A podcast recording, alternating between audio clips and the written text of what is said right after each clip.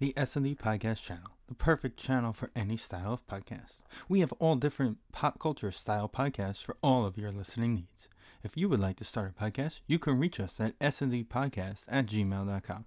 We are always looking for new podcasts to add to our channel, and the topic could be anything you want. So contact us now.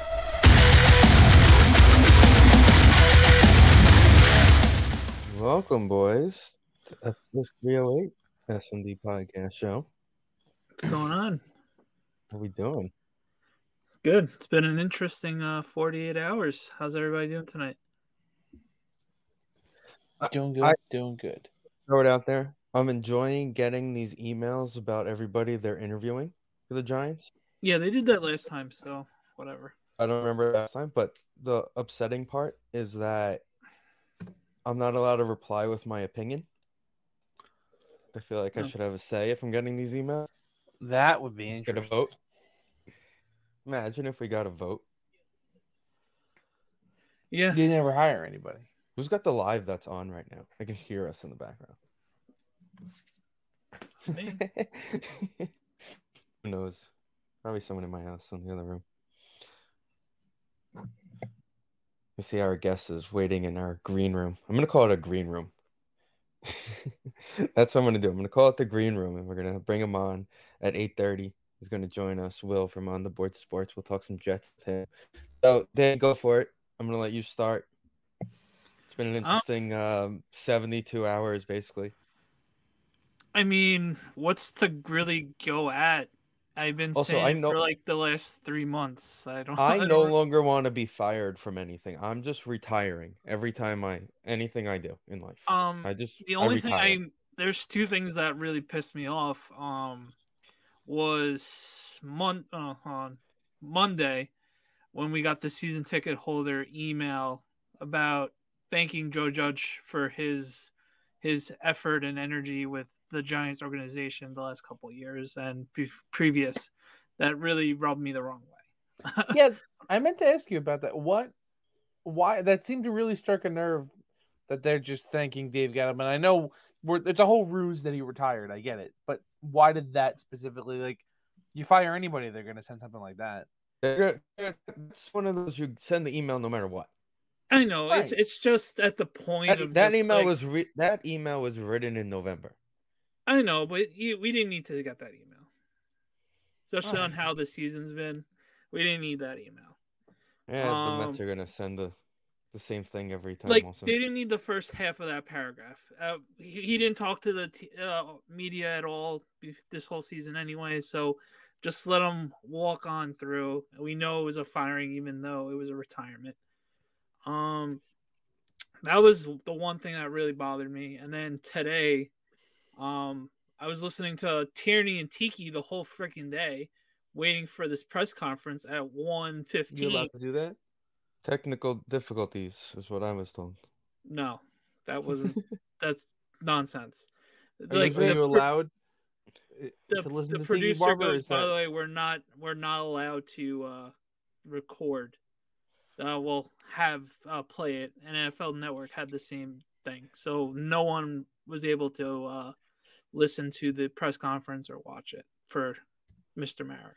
What I meant was, are you allowed to listen to things Tiki Barber says? I thought that was uh, Oh, Yeah, he is kicked out at of, this the, point. of Snacks. You know what? I did hear part of it. Snacks is a made a- lunatic. He made a very, very good point to where it needs to stop being the Marin Titches making decisions. I forgot the team they were comparing it to. I think it was Buffalo that they brought in players from the past, the history of the team, people who understand what is needed on the field, not Who, these Tiki guys. who- or I Tiki think it was Tiki yeah. attorney. One of them was talking about it, and Right. I again forgot which team they were comparing it to. That brings it has like their quote unquote Hall of Fame right. people in with the say. Now the ownership makes the final say Right, and of course. does the and, numbers and but, Mr. you know, Maris having a said that today, apparently. that they need a they need that. No, that that they pretty much let the GM and coach make the decision. They bring it to me and I guess uh, Chris Mara and I guess Mr. Tisch on the uh, the final offer, and there's arguments and everything like that. But he's more times than not going to say no unless there's some sort of legal background. Wait, But Well, today- it's, it's kind of similar to what the Mets were doing. Everybody, uh, the GM was interviewing the managers and then the coaching staff, and then Cohen got a second round interview. So it's like a prelim and a second round. right, Is but basically what I, they're doing. um yeah before we just completely shit on mr maris like that that really put a bad taste in my mouth we've been waiting to hear from you all season long we know it's been a rough season the least you can do is have WFAN play the, the press conference you did that every time we have ever had a press conference coach firings coach inter, uh, introductions gettleman's introductions every time you had a press conference the last couple years you were on the fan or NFL Network or even MSG or Giants.com.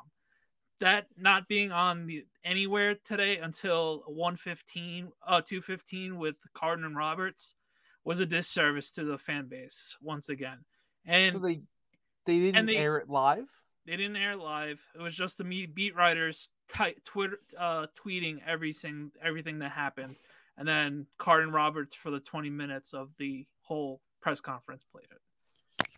And each beat writer or TV personality only had one question. It was funny. Bob Glauber from Newsday tried I was to gonna ask who was the one who snuck in the two questions where he goes, Bob Hey. Glauber from Newsday, and he caught it, uh, caught on to that, and he's like, "Yeah, I, I definitely asked two questions. Like the whole thing was a joke." And then every time someone pressed, I think it was Dan Duggan from the Athletic. Uh, every time someone pressed about the family issue of nepotism and everything, which is running rampant in the Giants if you just open your eyes.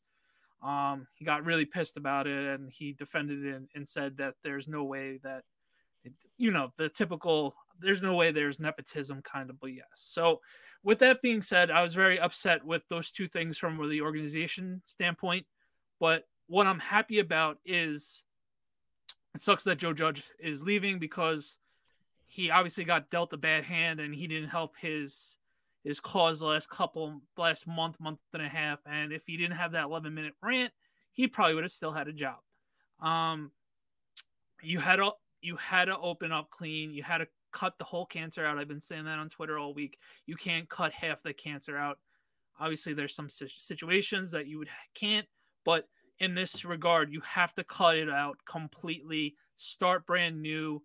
Just start day one. I'm okay with the re- I'm okay with the this style of rebrand uh, rebuild because you're starting from the ground level up, and you're gonna hopefully more likely than not bring bring back the Giants that we hope and root for for the last our whole lives, basically for me and Steve. So unfortunately, Joe Ju- Judge had to leave, but it had to be done, and I'm glad the Giants are finally realizing, finally that it is the right step in the right direction to start with the general manager and have him get a coach that we he would like or she would like that that's basically my rant about that. I'm, I'm just happy we're finally starting from the first step and not half-assing it like we've done for the last 20 25 years. Well, that's the thing. Like you said that to me yesterday, and like you're like, this is the the step in the right direction. That's what it is. It's the step. It's not. Right. Oh yeah. You're like, oh, we're, we're we're freshly starting. No, freshly starting means we moved and we have a franchise and a new owner. It's like the Mets. Ideally, the Mets are more freshly starting than than the Giants because you know it's a new ownership, new regime, new new new top to bottom. You know, this is the step that the Maras and Tisches needed to take in the direction. I do think that they need, they do need a basically a fresh. And I'm not saying get rid of the owners. Obviously, that's not a thing. But like roster wise, everything wise, anything that's not tied down, like hit the reset button.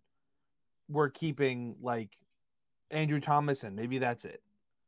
Like I don't care then- how much money you just gave Kenny Golladay. Goodbye. And it- it's Toney. the same thing with um Tiki said it also it all went downhill with this like we kind of talked about last week, Saquon or two weeks ago, Saquon Barkley, right? Right. It all went from hey, listen, we could have had an all pro guard for years to come in Quenton Nelson just Right. three or four picks later. Right? Yeah. If you really wanted to say, all right, Eli, here you go. We know we we were we're two years away from you know going to the playoffs right so two years past going to the playoffs and playing the going to Green Bay, right? That year, okay, we had a bad year. Yeah, we don't really have a running game, but we also couldn't run the ball because we had nobody to protect them from running the ball. So right. here's a guard. Let's build around him, and then see what happens from there. And you know, you know, we may not be talking Andrew Thomas right now if Quenton Nelson's a giant. Who knows in that sure. scenario? Um, you never know how that butterfly effect would happen, but still, like that pick, it's been and again, this is nothing against Barkley. Like he had a no, great rookie it's, year. It's, it's yeah. a freak injury last year. You can't you can't be mad about it. You know, he took a step in the worst field in sports in the world, in Soldier right. Field, and tore his ACL. Can't do anything about it. You know, or two years ago, whatever it was at this point. Well, two yeah, years, now it's right, two years. Two years. Um, so you know, and it was rough to come back, and then he had that high ankle sprain that one year also. It's which is we all know is yeah. a nagging, nagging, and then nagging. This year with the same injury, right? So it's just the just everything the Giants have touched the last four to five years has gone to shit basically. So we're not going to go through the whole list of shit. We'll be here all night, but I like also like just by the names that we are seeing with the interviews is that we are getting guys from other organizations that are uh, proven winning organizations and we're not getting guys that are already fired we're we're we're going for it like a guy that we're yeah yeah 100% and i think that also played a i think a lot of the because monday you got the word of the you know like we were saying for the mets for a couple months it was our teams giving us permission to talk to certain people? The answer was no, right? The these teams in the NFL are giving the Giants permission to talk right. to people. And I feel that was a big factor in Judge getting let go right. Tuesday instead of Monday because of the fact of wow, all these guys want to talk. They're probably and all the guys we're talking to all have high top of the top of the line coordinators that names are buzzing around. Mm-hmm. You know, Buffalo, right, Arizona. Schoen, yeah, Joe Schoen to be the the first and big candidate. That right, the guy like out of Buffalo, right? They're right. talking about. I think it's his their offensive coordinator is the one they're talking about. Leslie uh, Frazier, Brian, D, uh, Coach Daboll, yeah, De- their Daboll, offensive coordinator. Sorry, yeah, yeah, yeah, the offensive coordinator. So like right then and there, and of course, you know, I'm kind of surprised that none of these open positions has been filled by Flores. This is still the most surprising thing. Um, yeah, um, I mean, whole, the whole Coach Flores thing is weird. There's something. There had to be something. You know, you know, we look at we're looking at the dumpster fire for the Giants, right? And I'm now I all I can say is, what with the Dolphins just they won. What was it? Eight out of the last nine games. Right. I think so. Yeah. Something it like was, that. It was. And, they said there was a power struggle. The GM believes in Tua and the coach doesn't. I don't believe in Tua, so I'm kind of on the coach's side. I it, it, that's a weird thing. There's definitely more um, than meets the eye, so it's not like I guess it's definitely surprising, but I guess it's not as like much of a mistake as I don't know. I, have heard, I've read some things recent, like the past two days, that have just been like, you know, he rubbed some people the wrong way, but he's a good X's and O's guy. I, he's gonna get uh, this is a it's a rare thing when somebody gets fired and gets another head coaching job like that's their first they don't have to take a step down I, he's going to get another head coaching job right away i think 100% 100% and it and yeah. it's just just those things it's it's just it was that was the most shocking one every other one was just okay knew that was happening weeks ago knew that was happening right. weeks ago basically that was the only like wow that really Fangio, just happened. Zimmer. Uh, oh, well, Fangio basically wrote his own pink slip Saturday night when right. when they asked him, "So what makes your team stand out compared to what makes your what makes the Broncos lesser than the other teams in your division?" And he goes, "Well, look at their quarterbacks." Right. I, but he's not like there's, there's a fine line here where it's like he's not wrong and it is like not technically his job to get a quarterback. Like it is Elway's job, and that's supposed to be why he's there. But it's also you can't be completely ignoring the offense. I, So I my and I feel like that was his. I'm gonna, ask. I'm gonna ask this question straight up to you guys. If Teddy's healthy all year, is this a different team? No, This or or Jeudy, Teddy and Jeudy together. 'Cause remember, Jeudy No. got hurt. Teddy's week good, at but I mean, no, not with the quarterbacks in that division. no, they're not. I even. I mean, like, compared to the quarterbacks in that division, no, Teddy's not good. But no, he's are they? he's 'cause still the about it, they fourth were- best quarterback in the division. No, that's hundred percent. But is that team? No, Can can you talk playoffs if both of those guys are healthy? A possible. I don't. maybe- Not in that division. No. I think we're over. I think that their defense, while it's very good, is getting almost an overrated thing. Like Yeah, one, they I'm they just you. traded Von Miller. We're looking at it like you could just put a, a, a sufficient quarterback in there, and they're going to the Super Bowl. I don't think Right. that's the case. Right. I think if He'll be put, with. They'll be with Rodgers next season. right. If you put Rodgers who- there, then sure. I mean, when Rodgers and Davante are there, and Jeudy's on the other side, and the two of them are running seam routes for See, Rodgers to Davante's not going to be going there. They have too many wide receivers. if Devon, no, I don't know.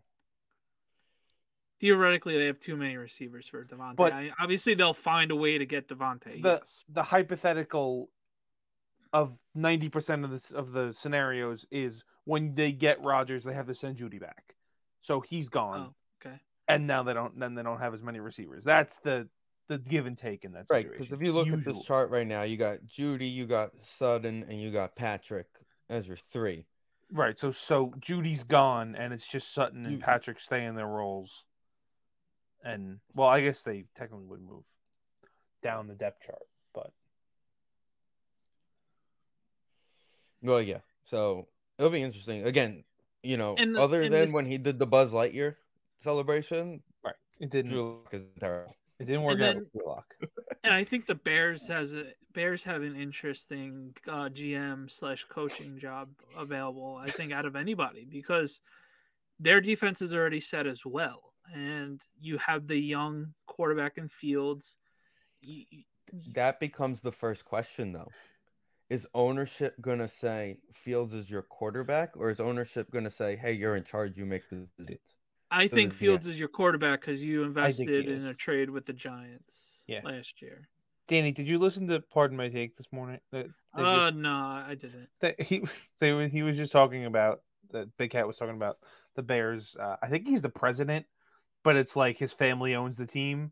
And it, he said in his press conference, like, yeah, you know, I, I have support from ownership, and he was like, okay, so your mom still likes you, like that's that's what you're saying, Yeah, Uh, yeah. nepotism, man. So, It's nepot- crazy. right? Exactly.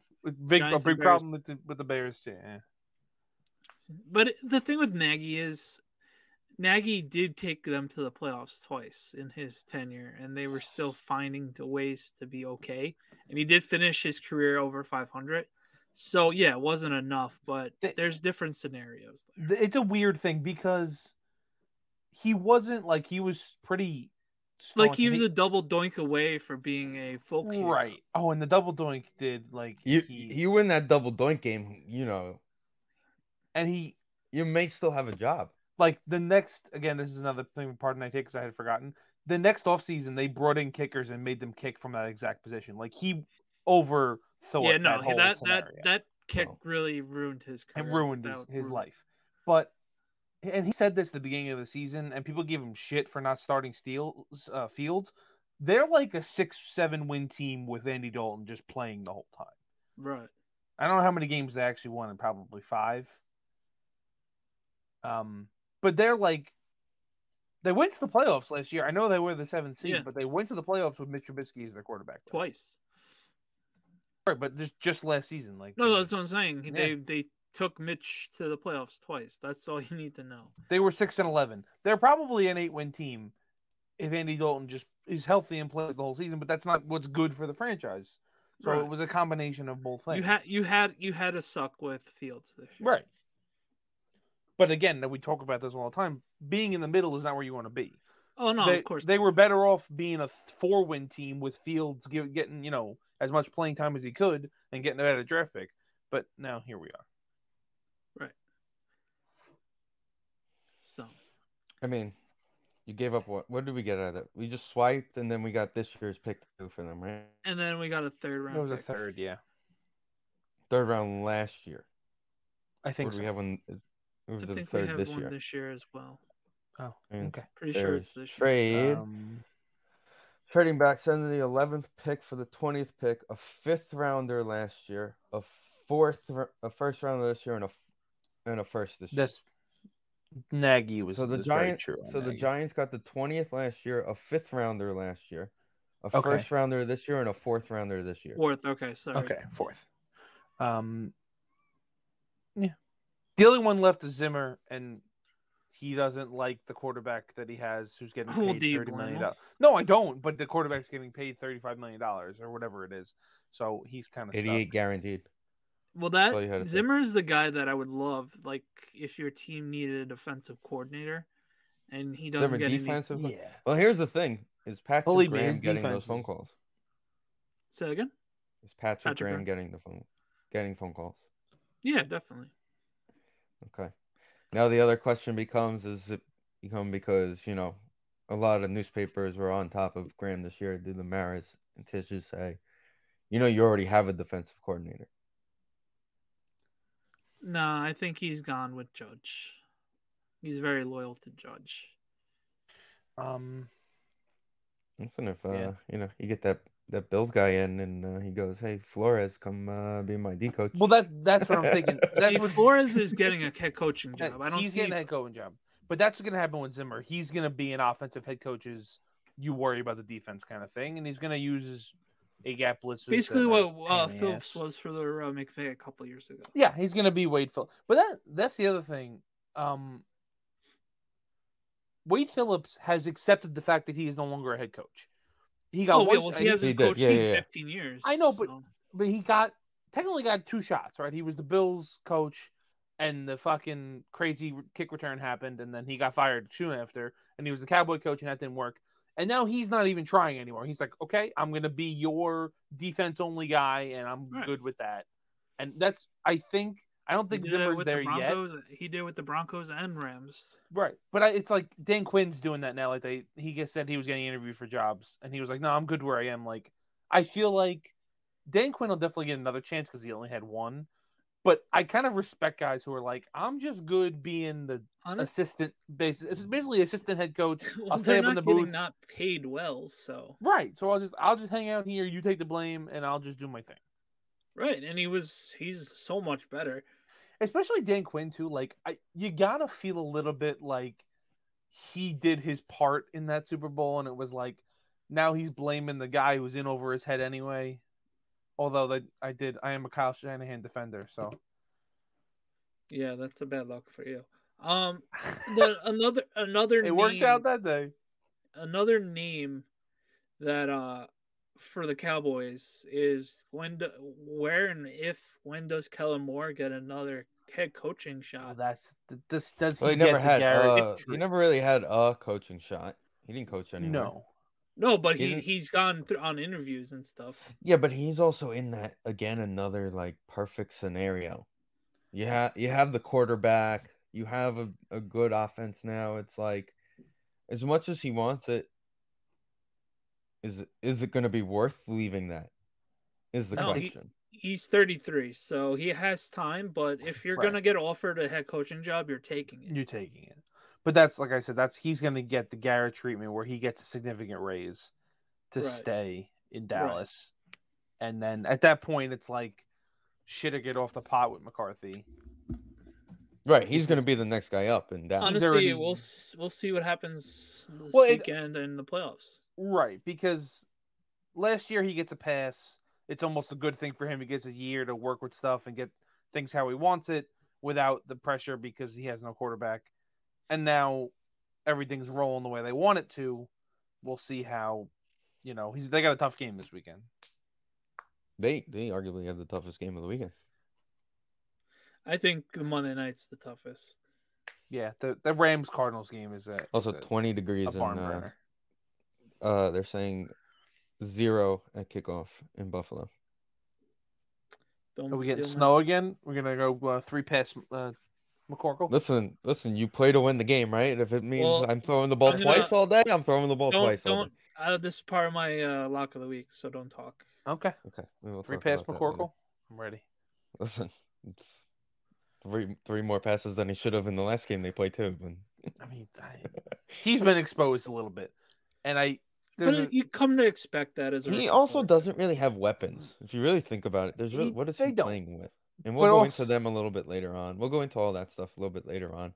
Right now, I think that when it comes to Giants, the what I'm reading is it's this tandem out of Buffalo.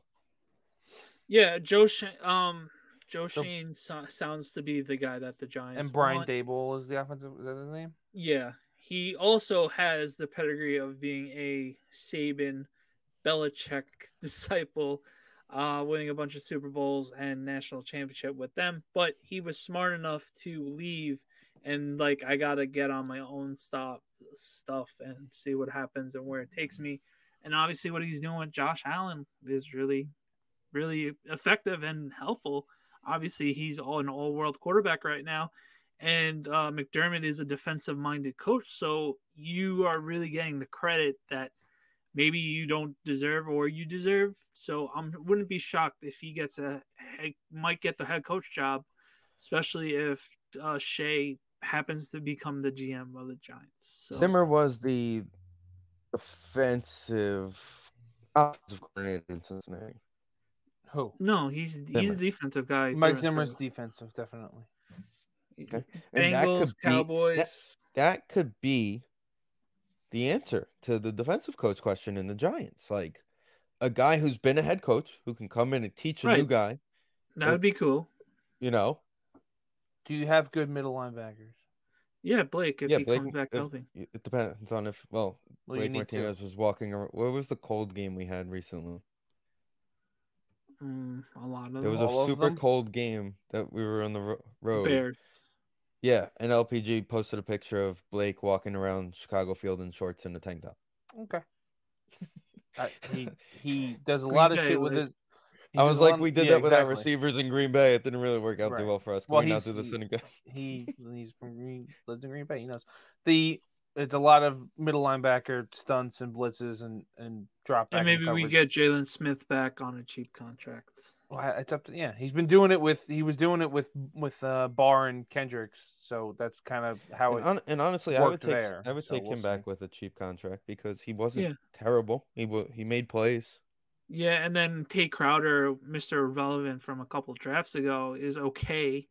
I mean, for where his his value is, he's not He bad. he He wasn't, wasn't supposed to be the main middle linebacker. he wasn't supposed to, he wasn't ready to be this this was the year they were kind of hoping on um Blake being the the mic and teaching him the mic.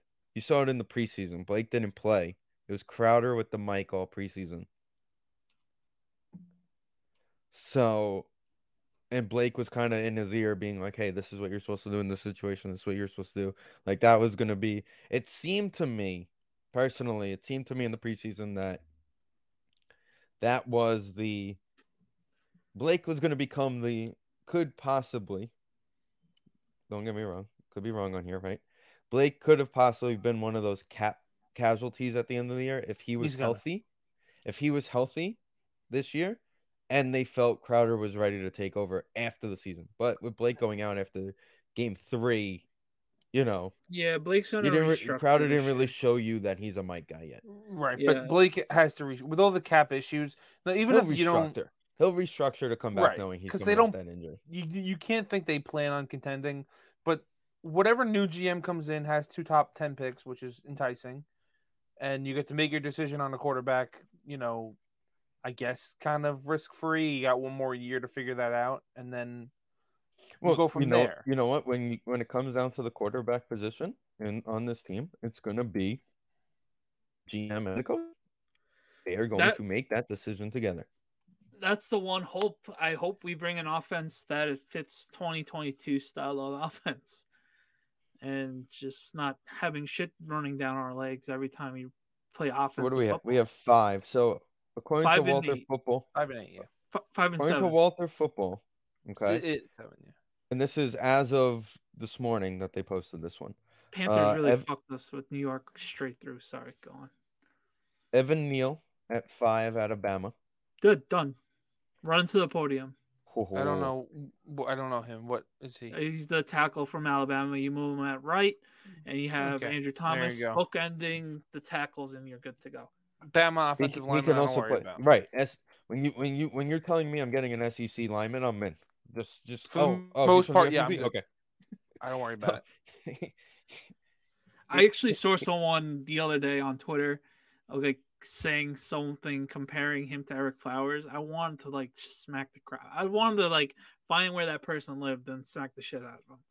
And by the way, at eight, I will I will drool Ojabo. Coming in at eight. I would also Good consider Dean from Georgia. I did see this wasn't Walter football. It was Davis, you mean Da- Danny? Yeah, from uh, the Georgia. linebacker from uh, The defensive Georgia. tackle. No, the linebacker. Dean. I don't even see a linebacker in the top ten here. Well, probably not, but if we were to move back, Dean is just a nasty. Oh, I know the guy you're talking about. And he's running. He's fast line to line. He's awesome. But I, We- am we not can saying talk- we want him. right. but we can talk about it later. But their I saw a mock draft that had them take the Pitt quarterback. Pickett. Yeah. You you've been talking to Devin because Devin's been busting No, balls about that. He did, but I actually I saw a legitimate mock draft that said yeah, that I, had him I'd rather start with According for to this on Walter Football, the Lions are going to take him at number two anyway.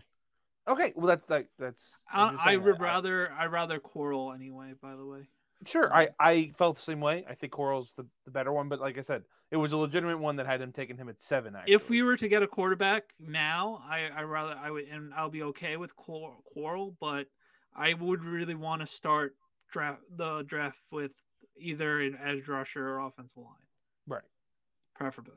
And it was funny. I I've been doing one mock a week, just for shits and giggles.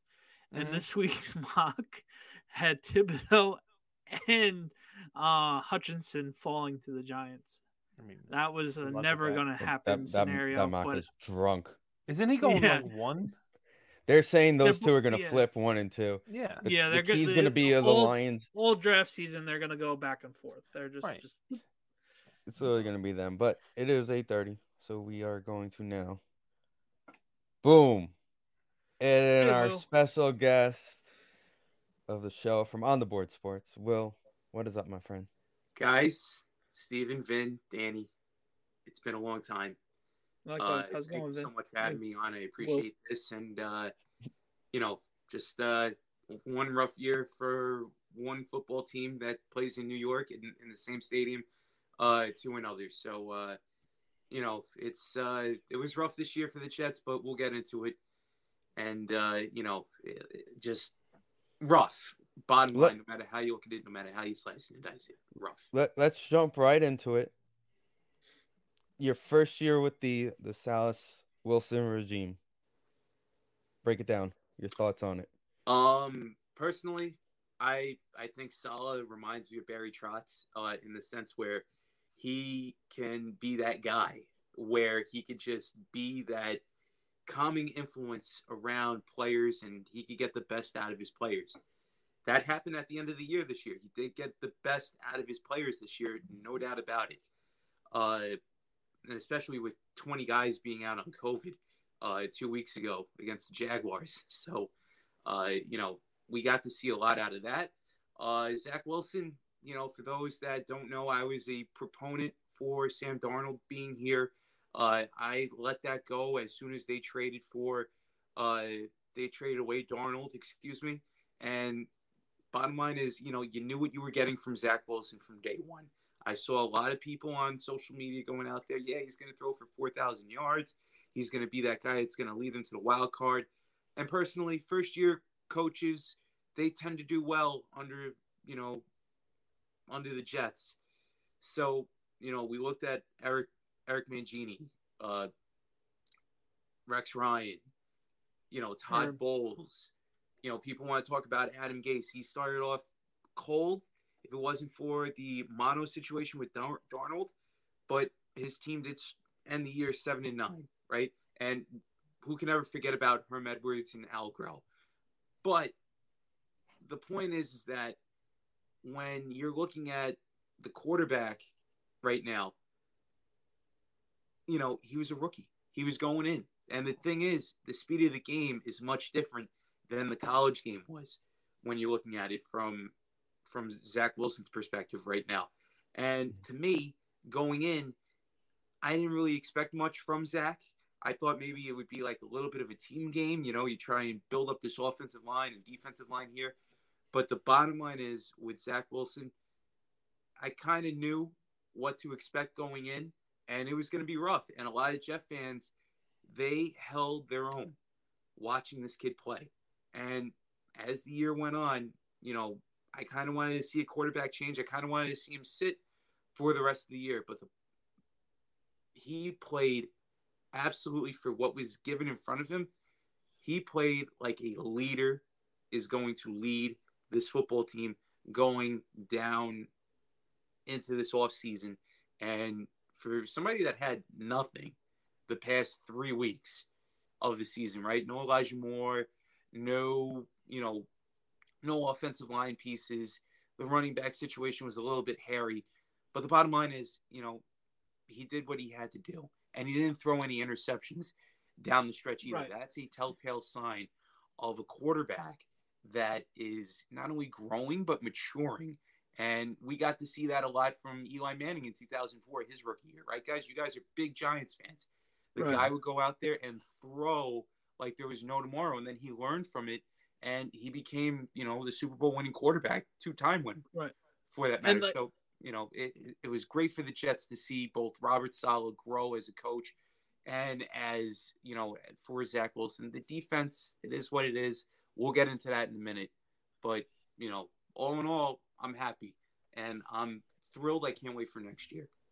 Right. And and thing with Wilson was you can see him marginally grow each and every week too, which was a good, good thing. Because I remember the start of the season when they went to London against the Falcons and he couldn't even make a screen pass for whatever reason. And it was just like if they make one screen pass, if he makes one screen pass, they probably could have won that game.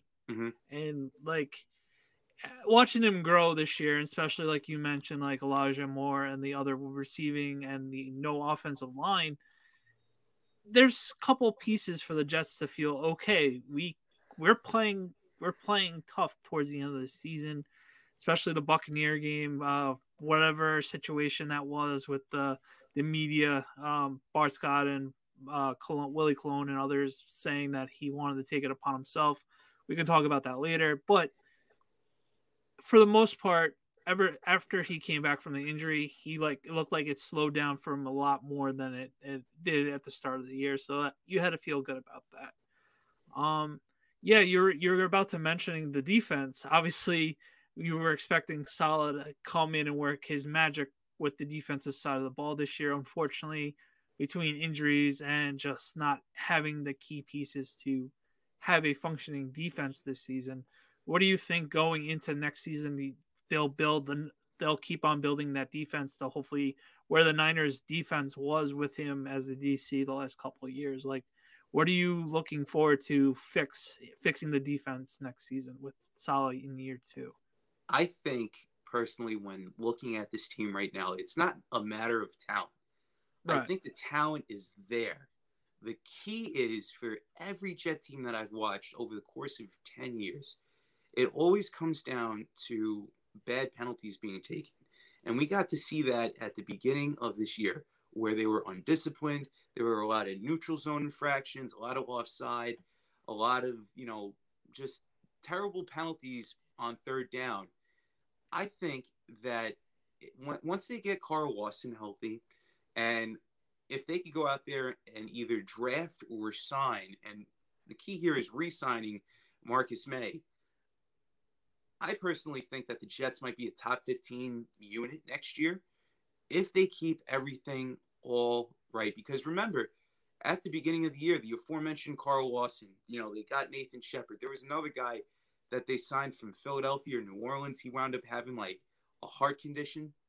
He was like a Pro Bowler, and he didn't wound up playing. But the point was they were going to go out there and rotate all these defensive linemen and make it so tough on the not only the opposition's offensive line, but the the quarterback trying to just the the opposition's quarterback trying to make things happen at that point. So to answer your question, Danny, I think the pieces are here in place. They're missing out on a couple of secondary pieces. You know, not having Marcus Maye here, and I think Lamarcus Joyner, if I'm not mistaken, got hurt. Uh, if you if he did sign here, maybe I'm throwing out the wrong name over here. I know there was another safety that got hurt uh, during the course of the year, but it was just uh, you know just terrible uh, to see. And then the, the secondary, we knew that it was young going in. We knew that they didn't have a, a lot of reps together. Uh, Bryce Hall last year looked good, and he continued on that epic, not epic pace, but just on that pace of being right. one of the top corners in the league. Uh, Brandon Echols had himself an okay year.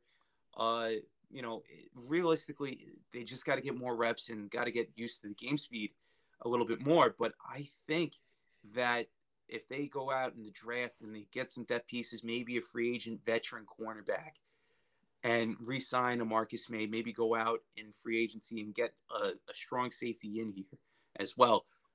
I think the Jets will be fine. And you know, middle linebacking and the middle linebacker core is also key too. I don't know what's going to happen with C.J. Mosley.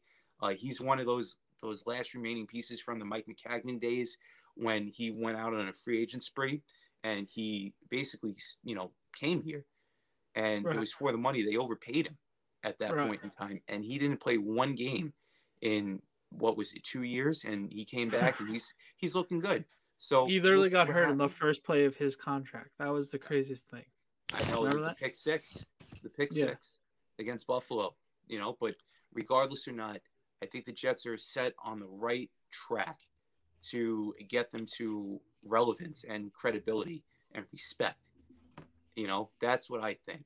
If they could go out there and sign a couple of free agent names, maybe trade some of those later picks for a veteran that's, you know, on the on the downwards on the downward slope of his career, but still has something in the tank, I think they'll be fine.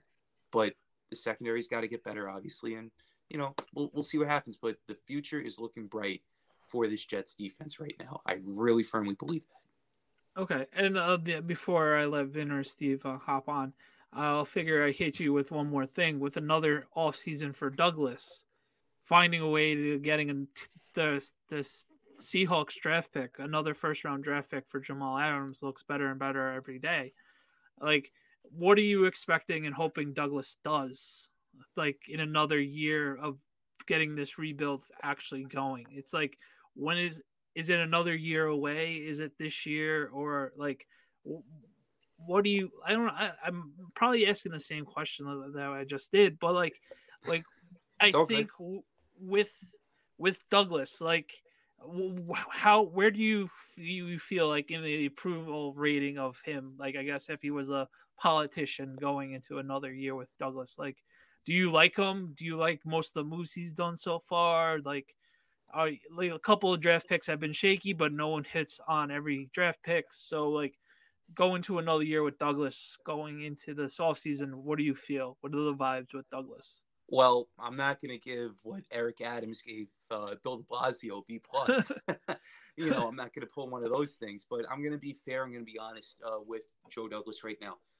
The bottom line is with with what Douglas has brought to the table, right? 2020, kind of a wash in a sense. 2019, the first year him being there, he didn't really draft those guys. It was really Maccagnan that brought in Quinnen Williams, right, and and such. And the bottom line with that was, you know, you knew that there was no there was no talent. You you mentioned Jamal Adams in that Seahawks trade.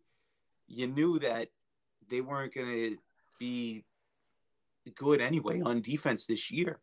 So, you know, with that said, you lost out on a couple of first round draft picks over the course of three years that could have been on this team. So Joe Douglas right now has really worked himself into this situation right now by trading for Leonard, trading away Leonard Williams, trading away Jamal Adams, and he's gotten draft picks out of this. And yeah, well, the, the Leonard uh, Williams trade was crazy at the time. It was. It was. I'm not gonna lie to you, man. But the thing is with them and with Joe Douglas, Joe Douglas is a is a is a lineman's guy, right? He's a guy that's going to go out there and he's going to draft. You know, he did it with the with Elijah Becton. Vera Tucker, and Oh, he yeah. did it with Mekhi Becton. You know, for those two draft picks. Now they're missing out on a center, I feel, but I think that in all honesty, maybe they'll go out there and get a, a left guard, something like that in the draft with one of those two picks. Maybe a maybe a defensive lineman, that that Greek guy from Iowa. He looks pretty good at that pick. And let's not forget, right? The guys that are on the top of the draft board right now, the defensive linemen, some of those teams that might need quarterbacks, guy teams like the Texans, you know, the, the Jaguars are set for Right. years on end with Trevor Lawrence. So they're probably going to go out and take that defensive lineman from Michigan. But Or with Oregon. that said, you can't discount what Detroit might do. Is Jared Goff the answer at the quarterback position for them? Is you know the Texan situation? What's going to happen with uh, you know Deshaun Watson at that point in time? We don't know. So the quarterbacks, the quarterback trade, trading up might happen.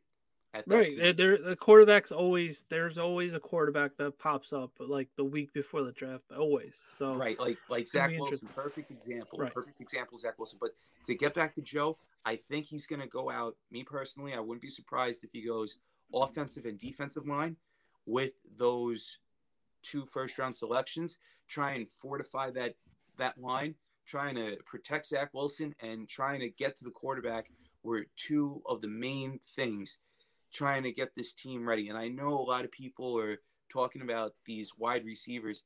Some of these wide receivers, you know, it's a hit or miss in Right. in, in the NFL draft, especially in the top 10. You know, so with that being said, I would trade maybe the fifth round selection, maybe a fourth for, you know, a, a team that wants to get rid of a receiver. Like I've been hearing Calvin Ridley's name all the time right now. That's something that I would personally go out there and, and do uh, with that pick because honestly, you have Corey Davis being the a number one receiver being here right now. He's getting paid number one receiver money. Now you have Elijah Moore being here. Uh, you know, Braxton Berrios is going to be over here. So realistically, there's going to be a, competi- a competition here uh, for this wide receiver spot.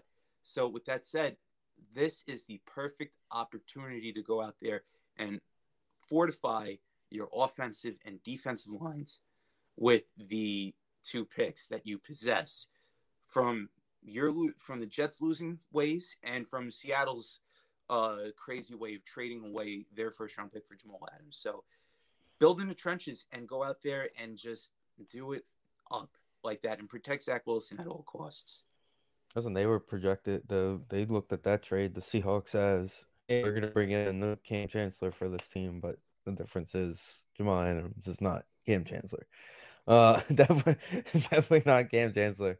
I found uh, he had that pick against Rodgers this year, and it was like, what was it, his fifth career pick in six years? Yeah, something, Something like like- that. Something Something- yeah, it- ridiculous it, was a low amount that- number. Something ridiculous that a safety should not be hearing. He's blitz Yeah. boy when he's he's blitz Right. boy, He's a He's a linebacker. linebacker. He's a linebacker in a safety's body. So it's right? just basically.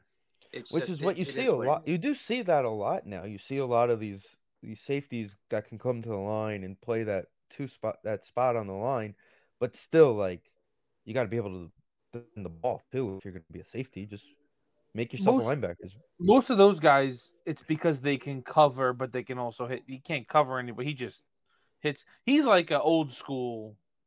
He would be a great safety in like 2002. You know, he's like Roy Williams with the Cowboys who couldn't cover Jeremy Shockey. It's the same kind of situation. Right. He's like that that between the Jeremy shot the uh, Roy Williams and Brian Dawkins. He Right, he can hit anybody, guys. but he can't defend anybody. No, one of Can't those. cover for anything. All right. Well, you got an interesting email from the team. Uh, Danny was kind of talking about the season ticket holder email that the Giants sent out, uh, which we knew was written in like November, thanking them for the season and actually, you know, spending the money that they shouldn't have. But uh, thoughts, initial thoughts on uh, what was the for reaction people that don't that know before you- I'm, well, I'm so going, into it. I'm going into it. I'm going into it. okay The Jets are raising season ticket holder pricing as well as Oh my god. parking pricing for the season, this next coming season. Now, I think they said, if I remember correctly, Carmen Roberts said it was three percent across the board, but each like level is going to be a different number. Um, but parking was supposed to be like ten to twenty percent higher. I think they said something about. What was the reaction from Well, as a Jet? as a Jet fan, you know, I kind of, I only have one season ticket. Okay. I only have the one season ticket for myself. And to be honest with you, paying, I'll say it right now, paying $600 for sitting up in section 344 where I am right now was beyond phenomenal for the year. Pa not paying PSLs, not Danny, doing that's like two games. for 10 games. Danny, Okay. that's two games for you. That, that see that that see this is the shit that bothers me.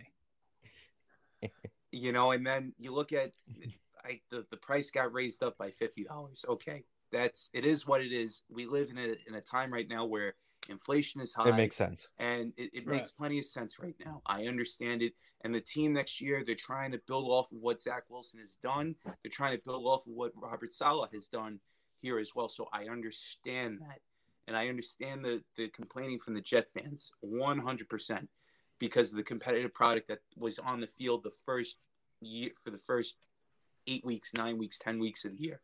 Totally understand that, you know. But I knew I had a feeling it was coming, and you know when I saw my invoice, it being raised by fifty dollars for it, I said, you know, it is what it is. It's still affordable for me to go to these games.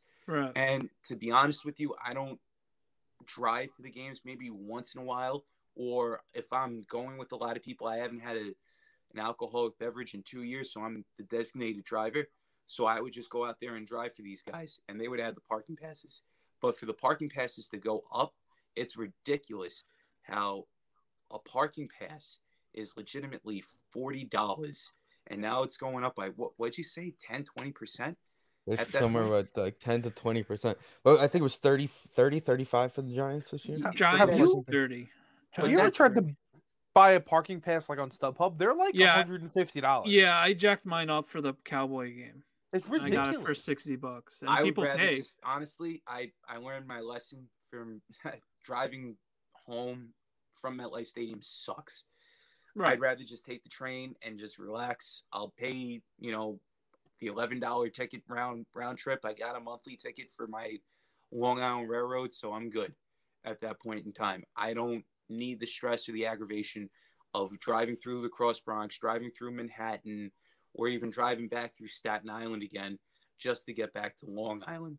So that's one of the things where I wish in 2025, Woody and you know whoever this governor is going to be, uh, they got to figure out a stadium idea for the Jets because I understand that that ain't they have it, it, it could it could if if It they could. really wanted to make some money on I- I on think themselves i think it could happen Person personal opinion on it is Woody's gonna have to take a little page out of Ledecky's book and pay a lot more than he wanted to that first go around when he wanted the the was it the Upper East Side or the East Side? Then he wanted the west stadium? side West Side, yeah. Stadium.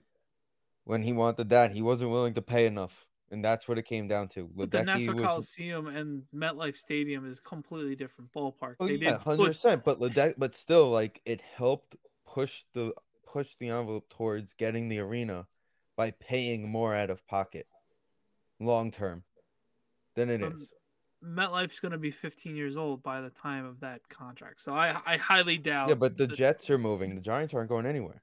No, I, I know that. I'm just saying the Jets also spent the same amount of money as the Giants. So But that's the thing people don't know is the Jets actually didn't. The Giants actually paid more money for the stadium because the Jets still the Jets were taking out loans even to pay the rent at the old stadium. So okay. it's actually But- mainly the Giants that paid for the stadium anyway. That's why the Giants did three levels of PSLs. That's the other key. Also, Yeah, that's. I don't know about the. Jets, but I know when it comes to the Giants, it's what going into the eleventh, twelfth year this year is going to come up. I think. Oh nine, I think was the first year, right? 2010 was the first year of the, the new stadium 2010. Okay, so from what I remember, I'm pretty sure that the Giants have only raised their ticket prices once, maybe twice in that time, which is incredible to think about. Right. Yeah, I When you haven't think of had a pay raise. Uh, Thankfully, I haven't had a raise, and I'm So going in my we 100% are expecting to get that email as soon as the new coach and GM are hired. Here's here's your new invoice with a raise this year. Well, I'm not going on Twitter that day I, I have a stadium question. with the free soda on the No, side. we're not going to sell ownership stock to build the new part to make the stadium look nicer. Ben. That works for us. Anyway, I do have a question for Willow. Um, this is completely nothing to do with the Jets. How is taking the train home? Because I took the train. Yeah, I the heard first taking the train home is a nightmare. Right, that's it's the thing. I took the it's train. not to- that bad. Okay. Everybody everybody makes a big deal over it. You know, you got to have the, the couple of keys right here. Number one, you got to have patience, right? Because no matter what, you're going to be going out there. You're going to be waiting in the parking lot driving, and then you got to deal with everybody that's coming home on the car on I 95 or going into the city. You just never know what's going to happen, right? So taking the train, it's just relaxing at that point in time. Just Right. going out and just not having to worry about being stuck in traffic. There's going to be a train that's going to be coming no matter what.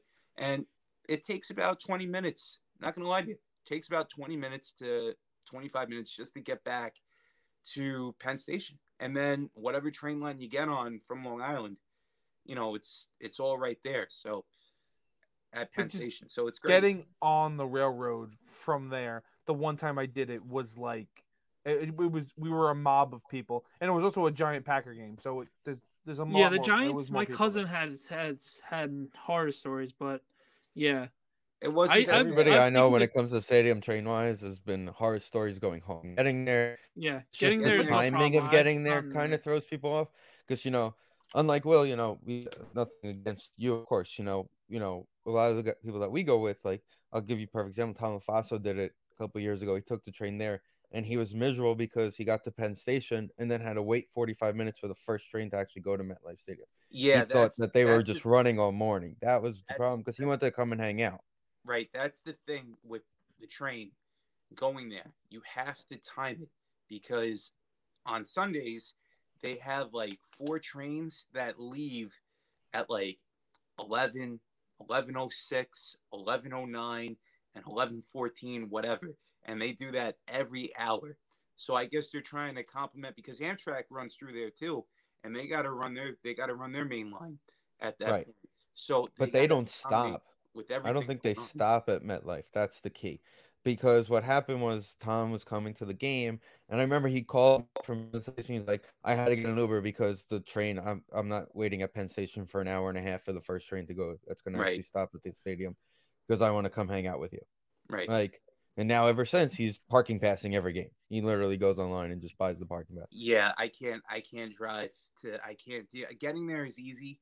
It's just getting out of there and going home. It sucks. That's why I left. at Vin- half- Vin- That's why we Vin's left at been- halftime this weekend. Vin, Well, Vin, here's- Vin calls me the a thing. magician every time we go to the game together. Steven's a magician at getting out of the parking lot, but this is like, and this is I to- I just told Steven and Dan this. I went to I go to basically one football game with them a year. They both have season tickets. Usually, if the Packers are in town, I'll go. If not, I go to a game somehow. We went to the Falcon game this year. We were we were going to the game or coming home from the game for twelve hours. We left his house at seven a.m. We got home at seven p.m. Back I got home at seven p.m. So it's like that's just not worth it anymore. Like I'd Right. rather, I'd rather, I don't know, watch from home. Or for me personally, I'd rather take the train. But they like to get there early. People like to tailgate. That's the way it is in football. There's a big tailgating culture. When the train doesn't leave until 11 a.m., there's not a lot of time for that. That's the only Well, issue I see. Well, you got you got your train. Like I said, I just threw out eleven o'clock, but they got Right. trains running from like nine o'clock, Okay, then so that's not bad. ten o'clock, then eleven o'clock. Right. I wasn't You sure got if to they. catch, you got to catch them at the right time because they only run like four trains at that Right, time right. per per hour. Getting like- to MetLife, I never had an issue. I did it two or three times getting there because it would be like a Monday night, and I would hitch a ride with Steve or my wife or whatever. We figure out a ride, and the getting can I there tell is the not the issue. train story for you of all time. What? Can I say the greatest MetLife story from you from all time? Oh yeah, you could. Yeah, Was it the was it Buffalo? I think it was the Super Bowl year. It, It, it was been the Super Bowl. yeah. year. he calls me at like 9 a.m. I'm getting dressed. I'm coming to the game. I'm coming to hang out. I'm, I'm taking the train. I got a ticket. I literally got the call at like seven o'clock. Like he's o'clock. on the train. He's like, "Am I gonna? Can I get a ride?" I'm like, of course, we got you. I turn my dad. I'm like, Danny's coming. He's catching a ride home. I guess. I think I don't know what's happening. He rambled. He got us holding a case of 12 pack of beer, and there was six gone already. Talk about having fun, huh? yeah. and he was train ride. like, and he was like, I, I, had, I had to catch up to you guys. I was like, yeah. That was the same train. I was on the train with uh, Prince of Mukamura. Right, that was that was the year we drafted Prince Amukamara, and him, him and his one leg was on taking a train. First round. He's pick, like, he's like, you don't know who I am, and I'm like, uh, you have a first round draft pick of the Giants, and I'm going to a Giant game. I, I know who you are. And then why are you so late? I know you're on injury reserve. but, Right. What are we doing? Right. Why are you? Be, why funny. are you being forced to take the train? Is my biggest question. Like, you're Right. first round pick, buddy. That was the that was the only, only I was the only asking about the train because like we were talking about obviously Will's a big Islander fan too. You could see in the background taking the train to the Islander game. There's it starts at like five thirty, or it's Right. weird. So it's like at the it, apparently it's a great process. I haven't done it yet. I'm going Saturday, so maybe I'll do it Saturday. But like the train doesn't start until like two hours before. Obviously, we like to get there early and, and hang So, out. something up with the trains this weekend, by the way. Something, some station. I think I saw. It's it, messed up, Buddy so maybe I'll Cord. just- Maybe I'll There's some drive. sort of uh, construction going on over the weekend on the Long Island Railroad. that happens. I got Well, it, you got to you got to figure too. Third rail project is trying to finish up at this point in time, so they're probably going to shut down that. But where the Elmont station is right now, that's on the Hempstead line, right? So That's the line that's out this weekend. is it really? course it is. Yeah. Or is it? I I'll, I'll literally look up. I'll look up the thing right. I'll look it up right now. Uh, he All right. he wrote it today. Um, but we gotta discuss it anyway because of we have the concert after the game anyway. Right. Um, the thing, so from court, there's the no train Long Island we could go Railroad the service to Elmont UBS station for the game this weekend due to switch work. Um, you can go to Queens Village and transfer.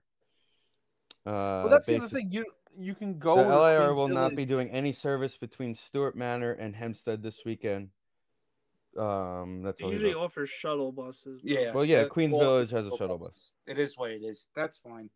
Uh, but the train though, just getting there, right? Fifteen minutes to get to to uh, Queens Village from Hicksville, and that's Right. That's great. That's awesome. I love that.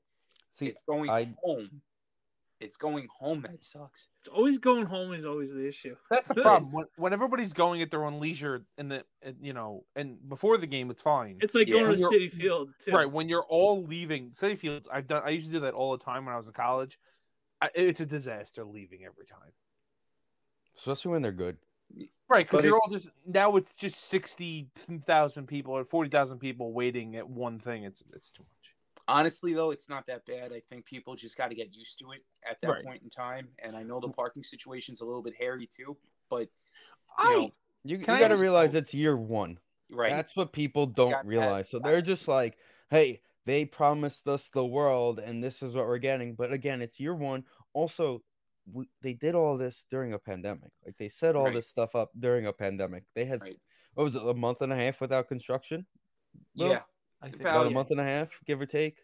about maybe like three, three months. yeah, Three, you- it was three months. Yeah, I it was like because that was it was all construction. That was like from March to like All non-essential construction was shut none- down, right, so and they weren't essential. I don't UBS think they were wasn't essential. wasn't essential at that point. Right. So it's Yeah. like you got to realize that it's it's a lot of things. Like I remember I hooked up the uh working for Verizon, I got a call to go do the guys working on the train stations. They're like we're hoping to have the whole thing done by the time the season starts. I was like, what's the realistic? And this was we got back to work and I hooked them up. It was June of 2022. Of 2020, right? Late late June, early July. I was like, what's the realistic goal? He's like, that's the realistic goal is to have this whole thing set up. But I then got called back like six months later and I was like, Are you guys still in the same goal? And he goes, There's no chance we're gonna be ready for the season, for the first season here. Right. Which they weren't. Weren't. I Because mean, it was in it the month. turned into it turned into not even the construction, it turned into the supplies that they needed, the rails right. that they needed, the getting thing. Things in. was there was a game there was a giant game this year. The whole Cross Island was shut down because they had the rails coming in for the for the train. I I want to ask Will. I I don't. Do you take the train to the Islander games? You do, So- right? Uh, during the weekday, yeah. Recently, Um, because you have a train pass. Same thing with me. We have train passes. It just makes it easier. yeah. With the parking, did you find it bad? I I, I think people are complaining about this. The walk from the parking lot to the thing, or the or the bus ride. I I walked it every time. Yeah, it's cold. not- That's the one thing. It's cold in the winter. Yeah. It sucks. I, the walk was fine. Like I don't. Yeah. You and I The- go to the, the city every day. going there, It's I walking usually like take two the bus. avenues. It's it, to me, it was nothing. It wasn't bad. Walking, I do there. Come uh, bus, I usually do to the arena, and Right. walking, I'll do back because it's a lot quicker. You're not worrying Right. about everybody else getting on the bus. what I will tell you, Vin and Danny and Steve, I was parking my car in Elmont for a couple games, and then they came down with the whole permit thing that you can't Yeah. park over there. Fine, whatever it is, what it is, Oh, I have a I And- have a solution, Will. and that's why I started started taking the train, just Okay. making it easier uh, at that point in time. Uh, you know, I've also parked in the lot a couple times. I remember parking in the lot for the first game and for the second second game of the year. And what I'll tell you is this, you know, for the people out there that are complaining about all this stuff right now, be happy that you got the, the shuttle bus. Be happy that you got the, you know, you got everything going on as far as, you know, the amenities. Because let's say if they didn't have the buses and you had to walk, everybody now you got handicapped people, you got elderly people, Right. you got people with disabilities and special needs. Totally understand that. How are they going to get over there? You got the bus. You got these buses. Right. You know, people are drunk as fuck. You think they're be stumbling, stumbling to UBS for the game? Absolutely not. They're going to take the bus.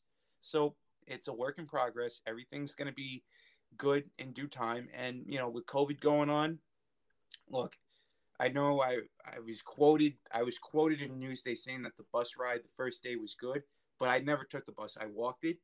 So that I was next to Charlie Mack. Charlie, you guys know who Charlie Mack is. So Charlie Mack said it, and the guy misquoted him for me at that point. But whatever, it is what it is. It is what it is. Yeah. So, you know, the the whole bus situation, it it could be better, it could be worse. Right. It, it's just another amenity that they're that they're doing for the fans, and I think eh, you know people that are complaining about it. You guys got to find something better to do, you know. I than- I think we all just got not spoiled is the wrong word, but like I guess spoiled because it was such a. Obviously, there was no amenities at the Coliseum, but everything was so easy. You went where you went, wanted, you sat where you wanted. You did. We ran the building, and nobody cared about anything. right. and it was you know a huge part for for the the amount of people that fit in the Coliseum, especially the last two years when it was even less than the original. The parking lot was very big. Like there was a lot of room, and you can kind of go mostly wherever you wanted. Hell, you could go to the Marriott and park for free. Right, exactly. We go to the. Marriott. That I miss that. I miss the Marriott. Yeah. You know, but Anyway, everything's yeah. gonna be good. I still go there and do some work in the middle of the day just to kind of live that life again. I mean, the amount of times we use that bathroom is astronomical. I'll be completely honest. Okay, oh fine, I'll admit it. That's my work that I do there. So we're gonna get into some NFL awards now. Just kind of want to bring this little fun reminder up for everybody. Nobody look at my list of what I predicted at the beginning of the season for the postseason, considering I had the Vikings and Chargers in there and Ravens. Well, I have Washington football team, so Just remember, Danny, we'll always be remember that we were at the last ever Washington football team game. Right. I was pretty damn close. I got the Redskins. You got the I- Ra- I got the- Ravens along here, Vin. yeah, I think I got three wrong. I- You got the Ravens Oof, wrong. I got the Seahawks winning the division. We both is yeah. You're welcome, Will.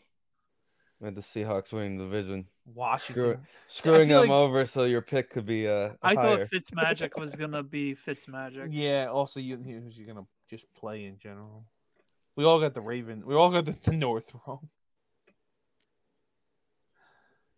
Okay. We still all have our championship game play and Super Bowl matchups. So That's true. we're good.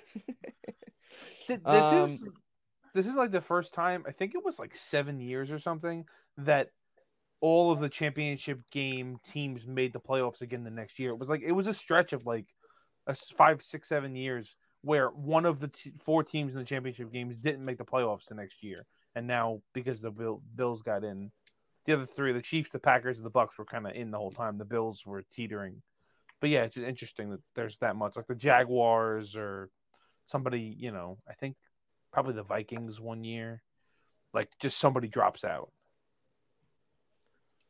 Alrighty. So Anyway, go ahead. we're gonna do our awards. Our awards for this season, our predictions. Which way do we want to do this? We want to go backwards on this? Sure. Sure. Okay. Uh comeback player of the year. I think this is a given. At least for me. I'll start us off with Joe Burrow blowing out that comeback player of the year award in the NFL. Uh also ignore my spelling if I mess up someone's name. Oh yeah, no shot.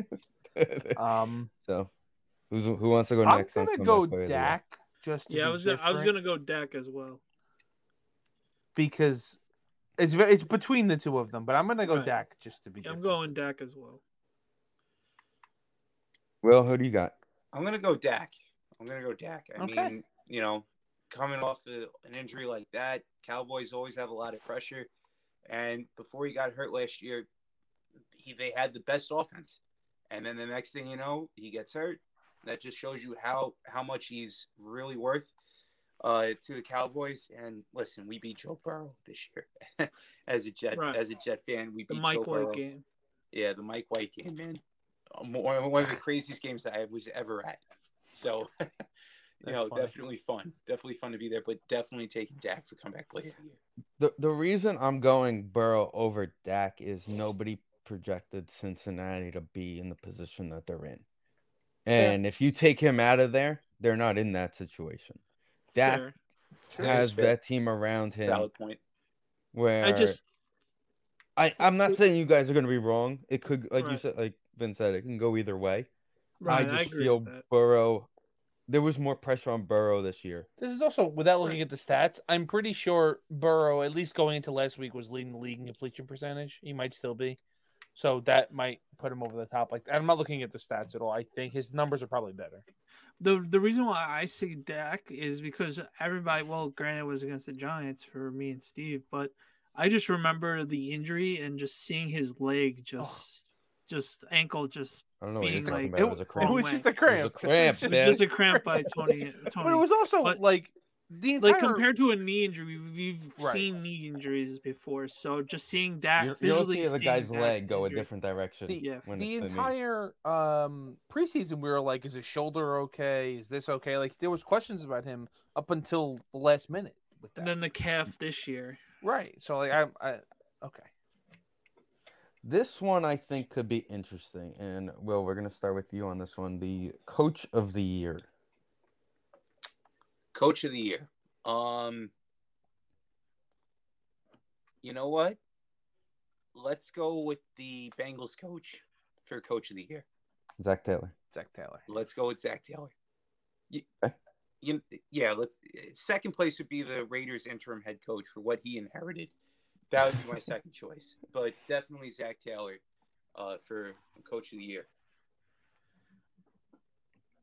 I'm Vin, going. Vin. Yeah, sure. Uh, I'm going v- Vrabel. Just the the Ti- Titans being the number one seed in the AFC, no one would have thought it, and especially after uh, Henry being out for the last half of the season, and they still managed to be the one seed. I, I'm going Vrabel. i was gonna pick the raider coach just so i could see what steven was gonna try to spell it Oh, I have my phone right here. it's yeah i don't because i don't know how to pronounce it um Versace. It's probably I would have wrote Jon Gruden just to. just i'm gonna say Raiders. Vrabel. it's probably Vrabel. i want to say matt LaFleur just because i want him to get some credit but it's Vrabel. You know, I've I was thinking about this one today, and I was actually thinking, Eagles coach is gonna get. oh some yeah him too Um, but I'm actually gonna agree with again. It goes back to the Burrow point. nobody projected the, the Bengals to be in the position they're in. This I year. I think if I would have guessed, I would have said the Eagles less than the Bengals, like projection wise. Right. But the Bengals also are a higher seed, right? They're so they win. They they won the division. So yeah, win they're their a four or division, yeah. five matchup. Yeah. Yeah. Okay, I'm gonna start off with defensive player of the year. Uh, It's TJ. It's the- TJ. I knew it was something Jay. Clean sweep across the board. There's Right. no why. There's no why and what, but that's fine. Um, there are, it, it it could be other people, but yeah, we're going TJ. Uh, the, and I'm gonna and I'm gonna skip offense right now because you can go to defense because the guy should have the guy could have won the defensive rookie of the year could also have could also um Right. Could have been Parsons. defensive player of the year. Yeah, Right. it's Mike. It's could Mike. also be defensive. It's Micah. Yeah. Yeah. It's Micah Parsons. It's not even close. Right. Will you agree with that one? Defensive rookie. I'm gonna say year. Orja. I'm gonna say Ojulari. I'm gonna go Just TJ kidding. Watt. I'm just gonna go TJ Watt. What he did. I'm talking. year, We're talking absolutely- defensive rookie of the year. Oh, defensive rookie of the year. I'm sorry. yeah, we, Um, we jumped over TJ Watt because we just It's- it's yeah. arguably, you could because for a while you could have argued that Parsons was going to win both. Yeah, let's go Parsons. Yeah, yeah. yeah. Uh, this one is an interesting one. Offensive player of the year. Offensive rookie. It's Well, offensive player. Going offensive player. oh player. I always look at this as like it should be the MVP, right? Like whoever wins MVP should probably be off- offensive player of the year. But because he's not going to win it, I think I want to give this award to Jonathan Taylor. Vin. Okay. Get out of my head. Okay, I'm okay with that one. Annie, are Yeah, he was. same way? He should. He he won the Derrick Henry Award this year for putting his team on his oh, back. shit. Derrick Henry, Derrick Henry would have won MVP if he kept going the way he was. Derrick Henry finished top ten in rushing this year, and he And he played. played like six games. Right. Will, what's your thoughts here on offensive player of the year? I'm gonna go with Jonathan Taylor as well. I'm gonna go Jonathan Taylor here. I mean, the guy was carrying the Colts on his back, and you know they were this close. If it wasn't for Carson Wentz and company, uh, just blowing it. But you know, with that said, I'm gonna go with Jonathan Taylor here being the offensive player of the year. Guy's a beast. The, Bar they none. said on uh Carton Roberts that Pederson should get another job for knowing how bad Carson Wentz was before everybody else. Yeah, um, so I am going to be a little different here. I'm not arguing that Jonathan Taylor shouldn't be. but Sure. The guy won the Triple Crown Award in Cooper Kupp. You're probably right about that, to be completely honest. He won the Triple Crown this year. He was did win me a fantasy football. basically, That's true. basically you're watching you're watching that Niner Rams game just to see if he breaks all the records. Yeah, you're probably right about that. They're gonna get, probably give didn't win me a him. I'm championship. thinking about it. Yeah, screw you. Yep. Um, Offensive rookie. Ja'Marr. Ja'Marr Chase. I'm going Ja'Marr. I want to be different again. You know, I'm no, I'm gonna say Kyle Pitts. He had a thousand yards receiving for a tight end as a rookie. I think it's impressive. First one Very. since Shockey. Yeah. I'm gonna I'm gonna say, yeah, Pitts.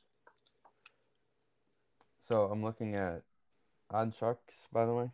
Well, I was Chase is probably the favorite in that one. Where'd it go? It was just here a second ago. NFL offensive rookie. It's Chase. And the next one up on the list is McCorkle. Oh, I yeah, that that about that him. burns. That burned really bright halfway through the season. Yeah, that's not happening. All right. So we know this is going to become a quarterback spot anyway. I really think Taylor or, or Kupp should do it. I mean,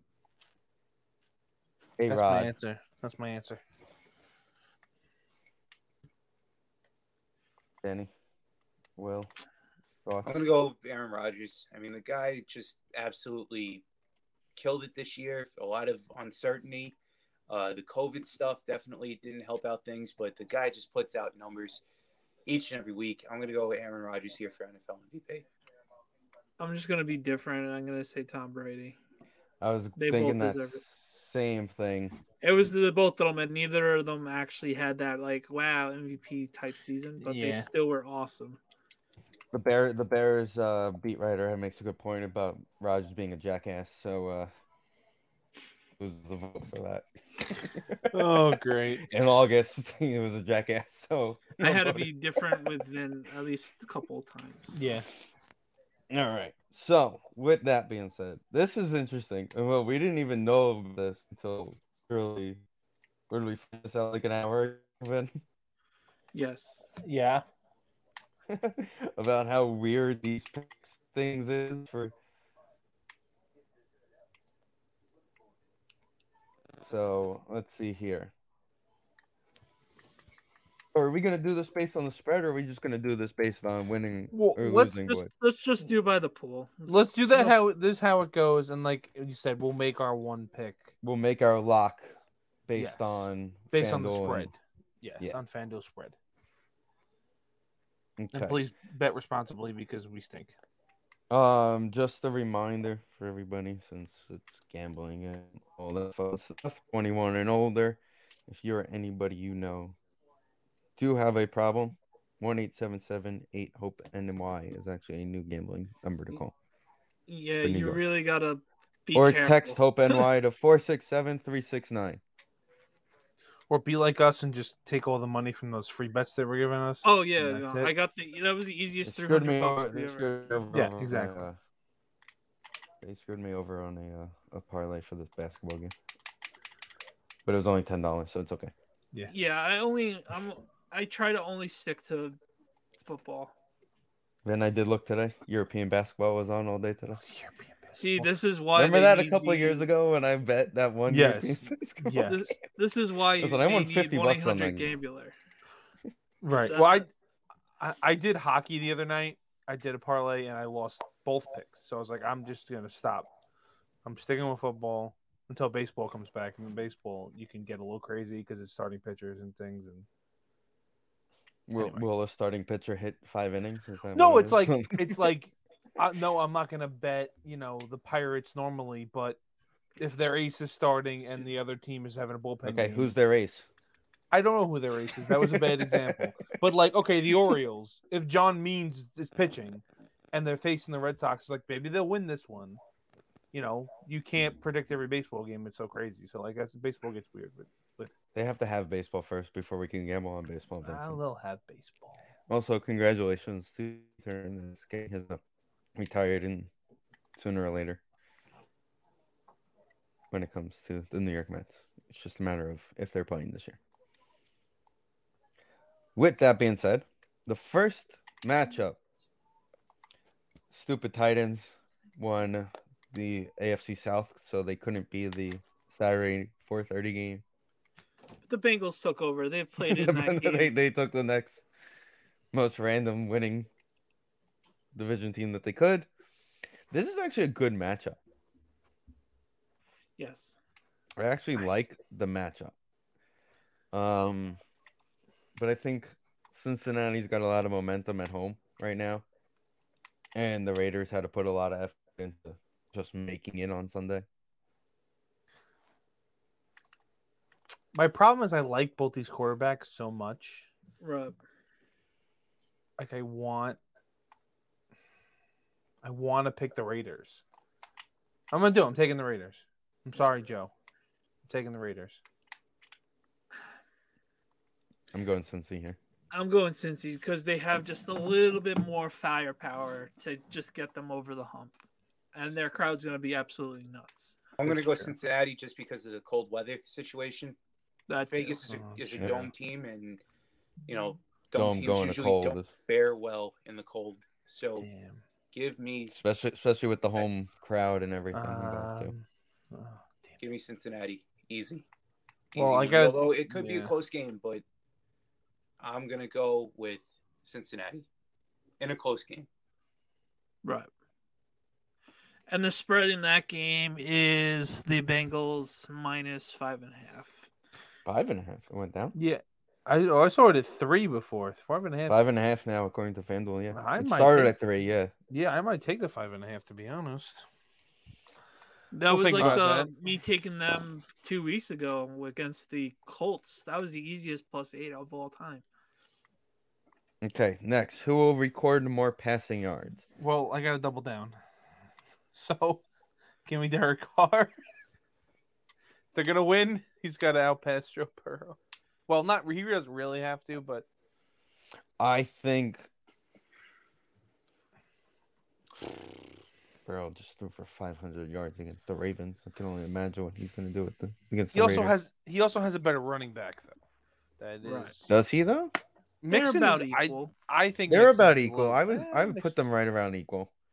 Mixon's a little better, I think. Mixon's a little bit better, but Jacobs is hurt. That's what it comes down to, in my opinion.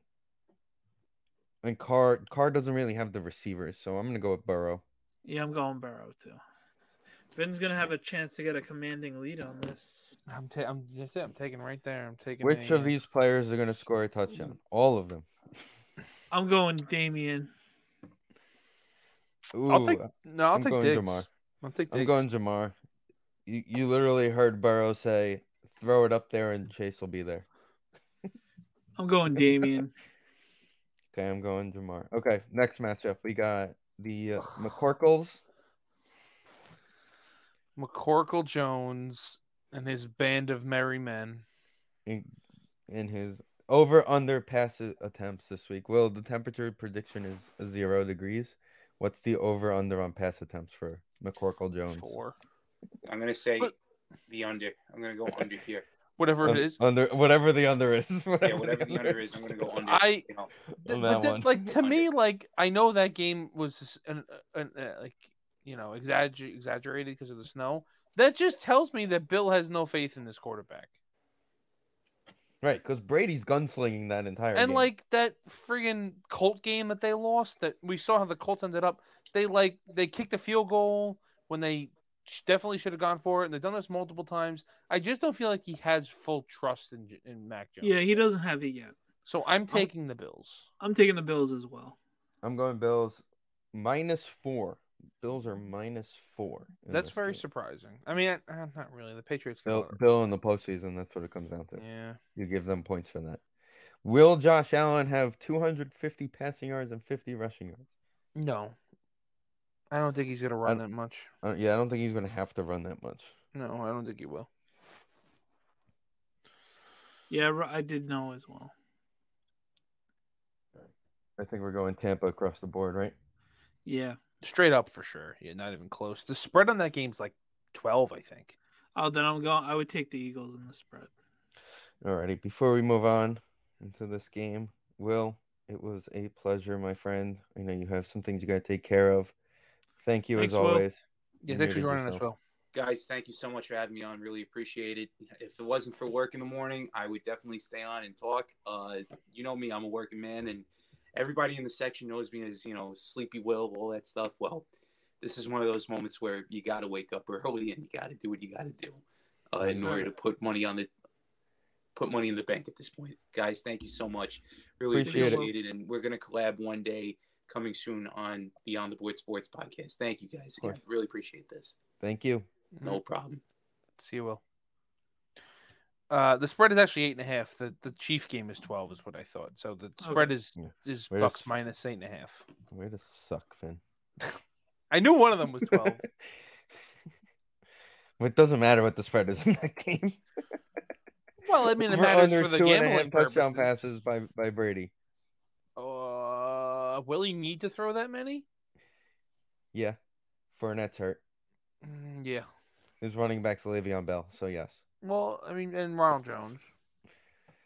Um, which of these players will rec- will have the most receiving yards? Mm, This is tough because Deebo runs a lot. Right, Deebo's a runner now. Well, and I a mean, he does quarterback. he does catch the pass, and their quarterback stinks. I'm going. I'm going Mike Evans. I'm I'm actually gonna see- going. I'm gonna go going with Mike. DeVonta Smith because Oh, Just The reason I'm going to give the reason is time? their garbage Yeah. time. He's Yeah, going to probably. get garbage time receiving yards. I'll go on Mike Evans. Yeah, I'll go CeeDee Lamb just to be different. Surprising that 46% pick Deebo. They actually does- have a deep. They have a deep receiving corps in San Francisco. It's fairly deep. He does catch a lot of passes, but it's just he is they're doing a lot of running with him too. But it is some of those jet sweeps where it's technically a pass, but he's running. He's he's all over the place. Uh, next one we have that matchup here: the Cowboys Niners. This one is the most intriguing game of the weekend. Uh, uh, Yeah. uh, Dallas is three point favorites, so at home it's basically a pick 'em. Um, I'm going San Francisco. No, I'm gonna take Dallas. I gotta do Yeah, I'm Go it. taking Dallas too. I just like the momentum San Francisco's on right now. That's what it's coming down to. It's nothing against the way Dallas is playing. I just think that the Niner momentum is just so big right now that who That was a- knows That was a, a big win. And uh, big overtime win on the road. So my my boss Chris was actually there. He won. He's a big Niner fan. I don't know the story. We'll get him on sometime about how he was a Ni- became a Niner fan. Um, but he went to the game in Los Angeles, and he said it was probably close to sixty percent Niner fans. you could hear it. And Yeah, you, you were I able said to him, to- I was like, you heard it on TV, and they kept saying it. Like Well, I Stafford kept flinching and having false start penalties I- at home. I think he said it. I think either Stafford or McVay said it was hard to run their offense. And like they were at home. That but that was I mean it was the first game in the history of Sean McVay's career that he lost with a halftime lead. Yeah, which is crazy. It was what forty That finally happened, straight huh? or It something. It was like 43 46 something like that straight. That finally happened, huh? Yeah. and Stafford pulled the old Eli Manning thing of, "Hey, I'm gonna throw it to in the area where Beckham's going and hope he gets it." Yeah. Hey, it works. Well, it didn't work in overtime when the other Right. picked it off and they won. Will the game be tied at any Yes. point in the fourth quarter? I'm gonna go with yes. Yes, it's gonna be a close game. I want For dra- sure. drama. I'm surprised This that's as much no as it as it is. This Like- game. So what's the schedule Sunday? Sunday is Tampa. Oh, beautiful. Crap at one o'clock. Shit Yeah, on Tampa one o'clock on Sunday. Into the four o'clock. Right? Yep. Oh no, they're Yeah. the one o'clock. The San Francisco Dallas game's the one o'clock. No, it's not. It's four thirty. No, it's four thirty. The Philly Tampa is one o'clock, and then the Sunday night. Okay, okay, is sorry. I'm the- reading it on FanDuel and it It's weird, yeah. The Steelers and the and the. Because it's like right above it is showing the time frame Mhm. and yeah, so it's kind of weird on there. Okay. And nobody cares about the night game anyway. No, it's good. I get to. Well, the one time when I actually can stay up because we're off on Monday, I I'm going to. s- I'm gonna just It's go to Ben's sleep. retirement party. Yeah, I go- I'll watch a Mhm. quarter of it, and that's it. Just just the pure reminder for everybody that's rooting for Ben Roethlisberger and upset he's retiring. Uh, he had to take a plea deal. Just remember. Just keep that in mind. 12 and a half. If this was on the spread, I would may have taken the Steelers. But to just win the game, it's the Chiefs. I don't even see the cover in the 12 and a half. The the point I take the the Chiefs. Yeah, I'm taking the Chiefs. They're rolling on them. Yeah. Who will have more receptions? Kelce. Uh, Dante throw, gets a lot of those quick screens. He does. He really. It's a it's a volume thing with him. I'm gonna go Diontae Johnson. I'm gonna say so because the Steelers are gonna have Minkah Fitzpatrick on Kelce. I don't know if Tyreek is. Hopefully he's healthy. I mean, I'm just gonna yeah, be but, different but what's his name? Kelce. Joe Haden's gonna be on Tyreek. Well, Tyreek's hurt. I don't know. He um, he his heel was messed up last week. He- He's been I'm just gonna be year. different than you guys. That's fine. Who? Which of these players will record the most passing touchdowns this round? Kyler. Ooh. Is Hopkins coming back or no? No. I know they said they here. didn't put him on the reserve because they mm-hmm. thought he can come back for the postseason. It'd be different and say Kyler. The Cardinals' defense has been shitty, so I want to say Stafford. Yeah, I'm going Stafford here too. Mahomes is going to end up throwing for the most because, but then again, they probably will run the ball down Steelers' throat. I'm taking the Rams in that game It- with with Stafford, obviously too. It was pretty funny though. I did see a, a, thing. It's the TikTok Bowl. Yeah, Patrick Juju Mahomes' and- brother and uh, Juju. Yeah. maybe that'll be more entertaining than the actual football game. So maybe they should do that. Whoever gets the most views on their TikTok.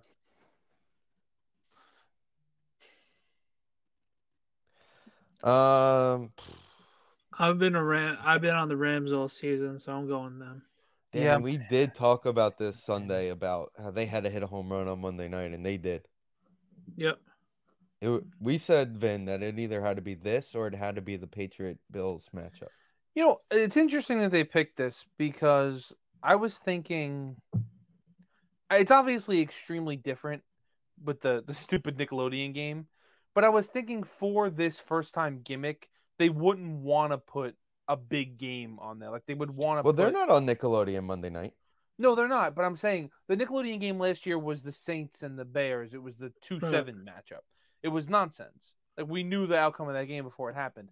For this Monday night game, for the the the, the possible disadvantage it gives you, or maybe advantage, I don't. I, I it might give you an advantage, but to throw a, a playoff schedule off as much as they kind of did, I thought they might put a game like the the Buck Eagle game where it's Brady's gonna draw for you, but it's a kind of we know what's gonna happen.